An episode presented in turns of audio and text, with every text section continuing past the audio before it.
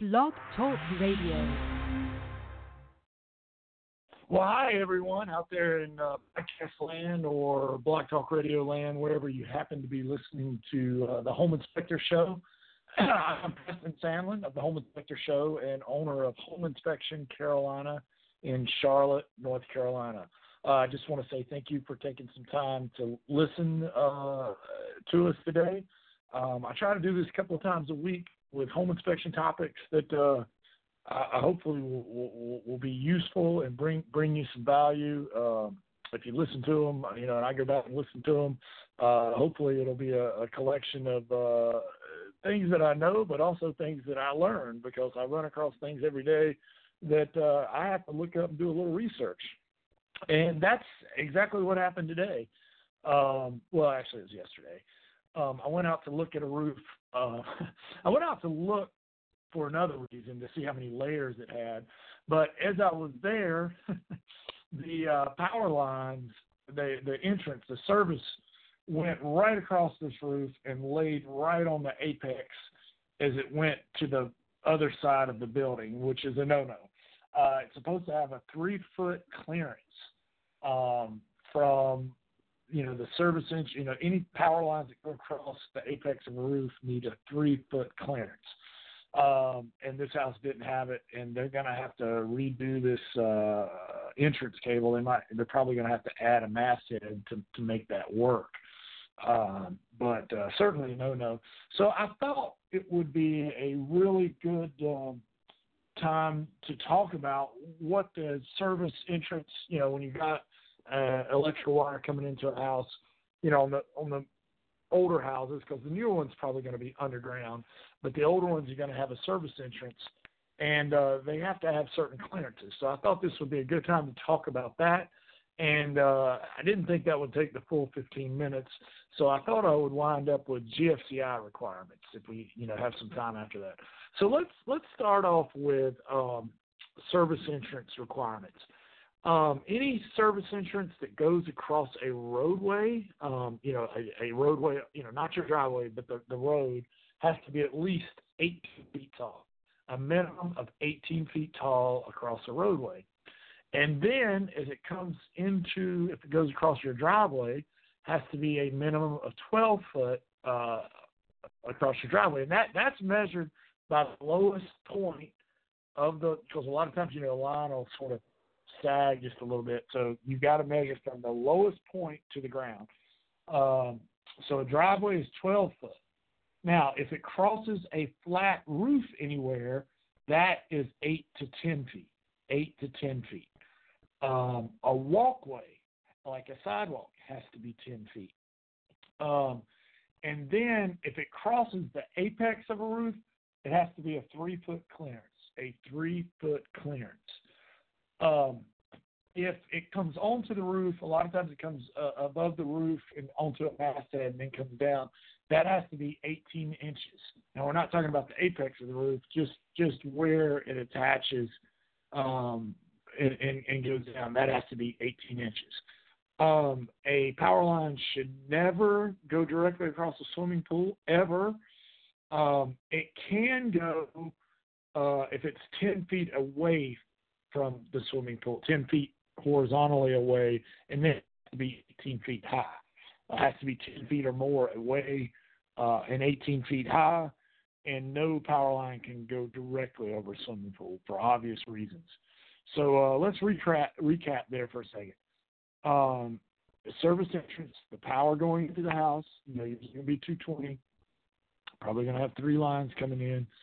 Um, your 18 foot above a roadway, has the lowest point on the line, uh, can't be less than 18 feet, feet uh, from a roadway, 12 foot from a driveway, 10 foot from a walkway, eight. It needs to be eight to 10 foot uh, above a flat roof, three feet above an apex roof, and 18 inches uh, masthead if it um, with the service entrance where it comes on to the roof. Um, in the notes, I'll try to put a uh, um, a link. Uh, I'll just there that'll have some uh, diagrams for you. So that being said, um, I thought that was pretty interesting. Um, this house was a bad flip. It had a lot of problems. I could probably do several other shows about that, but uh, the, the the most thing that jumped out at me most immediately was the power line. It was sitting right. No, there was no three foot clearance. There was no clearance. It's laying on the apex of the roof. So, yeah, that was not good. So while we're talking about electrical, and I knew that wouldn't take the full 15 minutes, I thought we'd talk a little bit about GFCI requirements. GFCI is ground fault circuit interrupter. Those these are the little outlets that trip, and you push the button to reset them. Um, you, have probably seen them, uh, usually kitchens and bathrooms. And the other thing is, you'll see the ones with the, the, the reset on it, but they'll probably be about there'll probably be that outlet and two, maybe three other outlets that are all connected to that one. In other words, like you can have a little uh, thing that trips it. It'll all reset at that they're all GFCI outlets, but you know the two or three of them don't have the button on it. They're wired to the one that does have the button, but they're all connected to that one. Uh, so you know, in a kitchen, you'll have about 12, 15 outlets, but you only have three or four with the resets. But there's you know two or three outlets on each one of those, if that makes sense. They're all GFCI, but they don't all have the buttons, but they're wired to one that does have the button. So GFCIs weren't always required, GFCI outlets.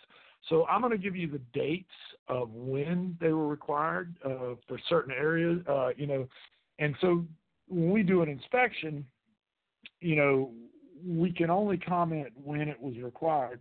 If they build an addition onto that house or do a major remodel, um, you know, uh, above a certain amount of money, then they'll have to bring it up to today's code and you know put in the requirements. But other than that, you know, it's a good idea, but it was you know it was up to code when it was built, so it, it you know has to follow up to the code. You know what year what was required. So anyway, without further ado, we'll get started on that. So when were GFCIs um, required? In 1971, within 20 foot of swimming pools. 1975, bathrooms. That's a big one uh, and uh, outside receptacles. So 1975 GFC outlets were required in bathrooms, outside receptacles. So if you got a house built in 1974, they're not required.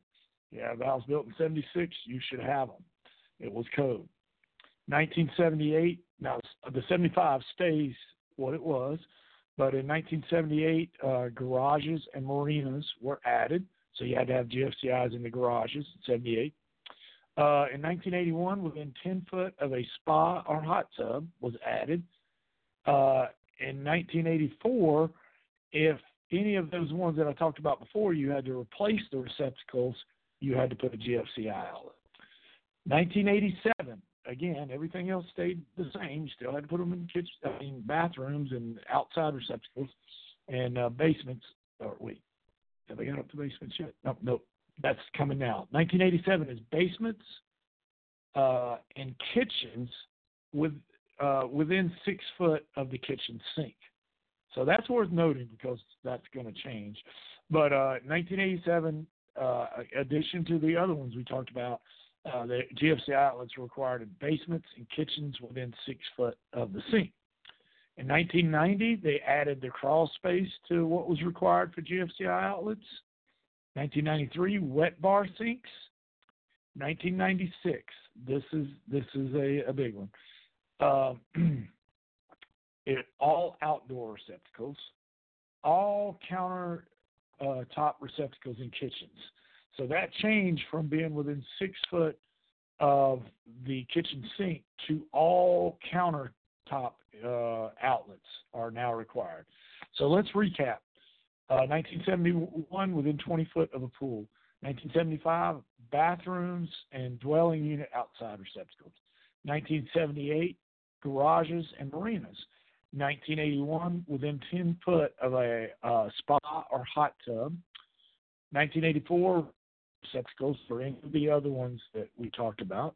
1987, basements, kitchens within six foot of a sink. In 1990, they were required in crawl spaces. In 1993, wet bars. In 1996, um, they were all outdoor receptacles and all countertop receptacles in the kitchens. Now, there are a couple of notable exceptions to the rules that I just said.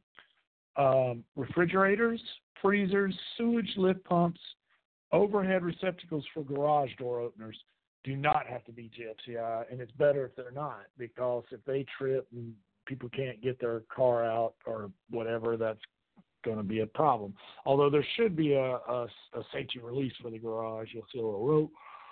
But you do not want a GFCI outlet or an overhead one in the garage, which is what the garage door opener uh, plugs into, uh, a freezer or a sump pump, um, because if that thing trips, and your you know basement floods with sewage, that would be really bad. And a lot of times you don't realize they tripped, and that that's the problem. Um, my garage ones, I never knew they tripped until I saw my um, sprinklers come on at all odd hours because what happened was they tripped, and then they, uh, I think maybe I reset it or I don't know, but uh, or my my out, I'm sorry, my sprinklers weren't coming on when I knew they should be because it was plugged into the um, the garage outlet. So that was how I could tell. But anyway, I hope this has been helpful. Uh, again, I'll put a link to, to a video I'm going to do on this on the notes. Uh, and as always, you can find more information on our two websites at homeinspectioncarolina.com or askthecharlotteinspector.com. Well, this has been Preston Sandlin with Home Inspection Carolina and the Home Inspector Show hope you got a little value out of this. Uh, we'll just keep coming to you, not every day, but two or three times a week uh, with some value. Uh, some things I know and some things I've learned, and uh, hopefully you'll get some value out of that too. And if you do, it would mean the world to me if you give us a review. And uh, thanks a lot for your time, and we will see you on the next episode. Thanks a lot.